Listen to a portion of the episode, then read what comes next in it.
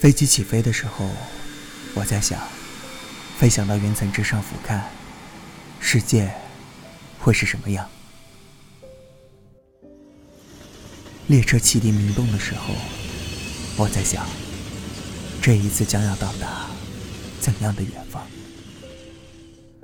轮船航行于海上时，总是会有许多海鸥围绕鸣叫；潜入深邃大海时，身旁总是会有许多鱼儿自在游动。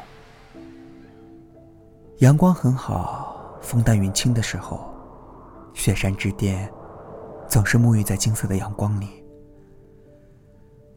那些一直走在路上的旅人，有时总是会静静的望着一个方向出神。每每此时，我都很想走过去，拍一下他的肩膀，说一声：“嘿，哥们儿，我有酒，你有故事吗？”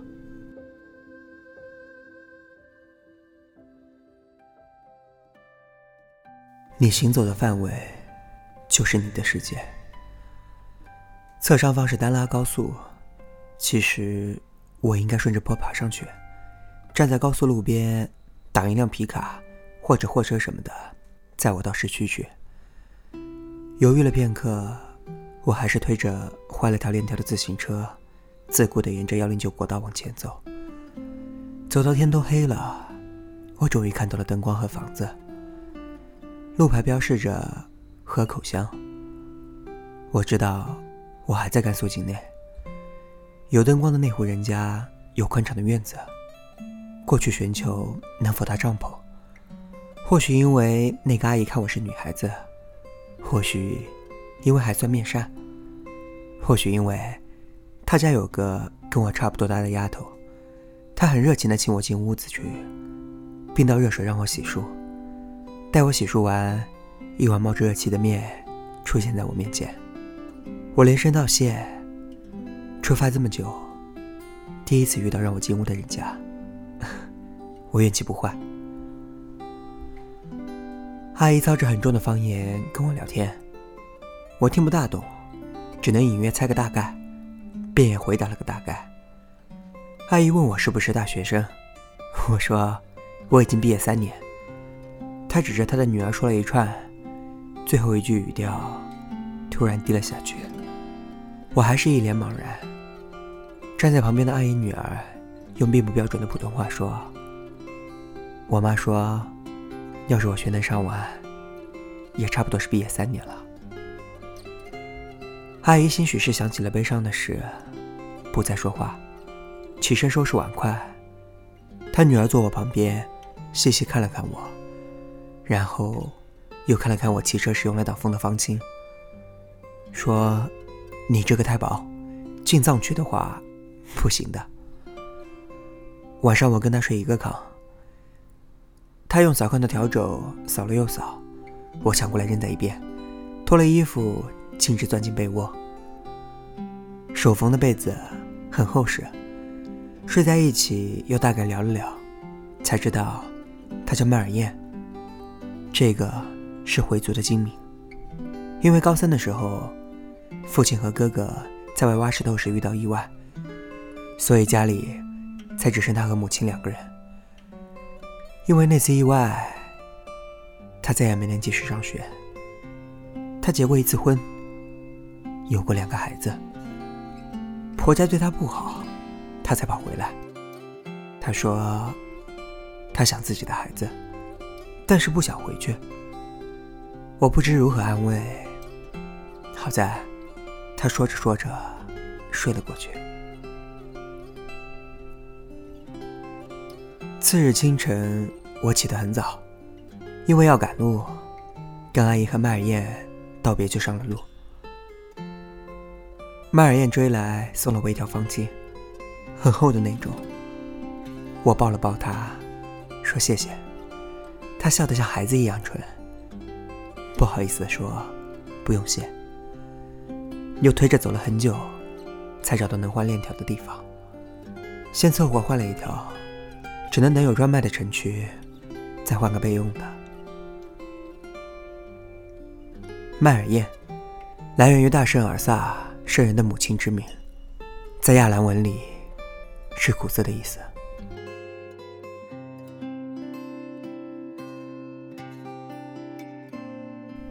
每个人在他的人生发轫之初，总有一段时光，没有什么可留恋，只有抑制不住的梦想；没有什么可屏障，只有他的好身体；没有地方可去，只想到处流浪。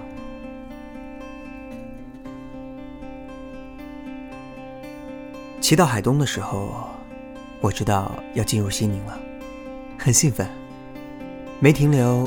一路直接骑到西宁市。我已经很久没有洗热水澡了，破了的帐篷也要修补。我在西宁停了两天，该补给的物资备齐之后，继续上路。还是沿着幺零九国道一路骑行，这次旁边的高速是西黄高速。在海西留宿的那晚，我一直担心的事情终于发生，天开始下雨。雨声滴滴答答的，搅得我睡不着。只能期盼，晨起时雨能停住，不奢望放晴。起码是可以上路的天气。无奈天不随人愿，这雨竟是下了一天一夜。再上路时，旅社的老板对我说：“让我缓两天再走。”这雨刚下过，怕有泥石流冲下山上的石头和树木。路不好走，我谢过老板的好意，执意上路。那时，与我原计划的时日已晚了三天。出了杜兰县，不久就到了格尔木，因为已然比计划晚了几天，我不敢多做停留。从格尔木出发的这一段路很艰苦，经常看不到路牌，夜晚找不到地方留宿，只能到加油站附近搭帐篷。每晚都睡得心惊胆战。路过一个叫雅西措的湖，没有青海湖大，但是很美。加油站的工作人员告诉我，再往前走就到那曲了。我很高兴，因为到了那曲，离拉萨就不远了。结果乐极生悲，车胎出了问题，不知道被什么东西扎到了。于是，我在这次骑行中。第一次搭了顺风车，司机叫顿珠，从唐古拉乡去那曲，同行的还有他的老婆和孩子。小男孩四岁多，眼珠黑溜溜的，很机灵，对我戴在手上的那块 Swatch 很感兴趣。我为了夜行专门买了一款能发亮的，这倒吸引了小杰布的目光。我摘下来递到他手里，小杰布不敢接，看了看妈妈。又看了看爸爸，顿住说：“这你骑车有用，不要给他。小孩子好奇心强，玩两天就没意思了。”我说：“没事，难得他喜欢，当我谢谢你让我搭顺风车了。”顿住拗不过我，点了点头。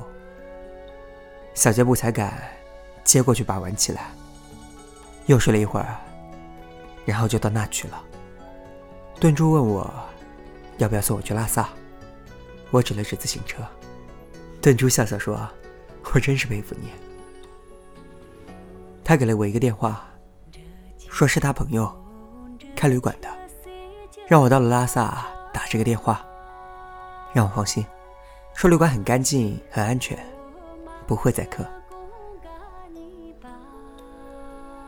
顿珠说：“给孩子起名叫杰布，是王的意思。”希望他以后有出息，不像他自己。身体和灵魂，总有一个在路上。我在那去补了车胎，停了一晚，身体开始不舒服。我知道这是高原反应的前兆，但是我不能停，所以接着骑行。路过当雄县、宁中、杨八井、德庆、古荣。杨达、堆龙德庆，终于是在原计划晚了一天的情况下，到了一零九国道的终点——拉萨。在杨达时，为了去看一个湖，还迷了路，找不到公路。一个叫扎西多吉的少年带我找到了公路。我已经没有什么能给他的，给他钱，他不要，我只能道声谢谢。在拉萨给顿觉的朋友打了电话，住进了他的旅馆，呼吸着稀薄而纯净的空气。之前身体的不适应终于达到顶点。顿住的朋友说：“这是高原病，头痛呕吐，浑身无力，连续两天住院吸氧。我一度以为自己要死掉了。后来我才知道，拉萨的氧气只有我们城市的百分之六十。我好了以后。”顿住的朋友带我到处逛，拉萨周边都是高山，连绵不断，山上没有树木，全是奇形怪状的石头。拉萨就在这绵延不断的山中间，我们开车穿过雅鲁藏布江和拉萨河，两边是热闹的城市和美丽的村庄，这感觉很好。我说我要在当地卖掉自行车。顿住的朋友惊讶地看着我，跟我说：“你应该把它带回去，挂在墙上。”我说：“它应该在路上，而不是成为勋章。”两千五百九十公里，至此，我此次骑行全部结束。次日，随着飞机靠窗的玻璃折射进来的阳光，飞机起飞，我终于。说出了最后一句再见，再见，拉萨。后记：这是我臆想出来的一次骑行，一直想用车轮丈量这世界，可是或许是没有勇气，或许是没有时间，我总给自己找了诸多借口。大学一个同学，豆瓣和微博。叫独自退场。曾在2011年夏天，沿着海岸线骑行7461公里，从辽宁丹东，广西东兴，一辆车，一个帐篷，耗时七十七天。我知道这个消息后，震惊无比，对他的印象一直停留在学校时尚美术基础课画广告衫，他穿着自己画的西北民族大学。把大字大大的打了个红叉，下面写了小字的 T 恤，游走在校园里的情形。他个子不高，没想过竟有这么大的能量，我很佩服。他说：“我不相信你说的，所以我要自己去看看这世界。”他说：“在路上的那段时间。”我真正感觉到了自由。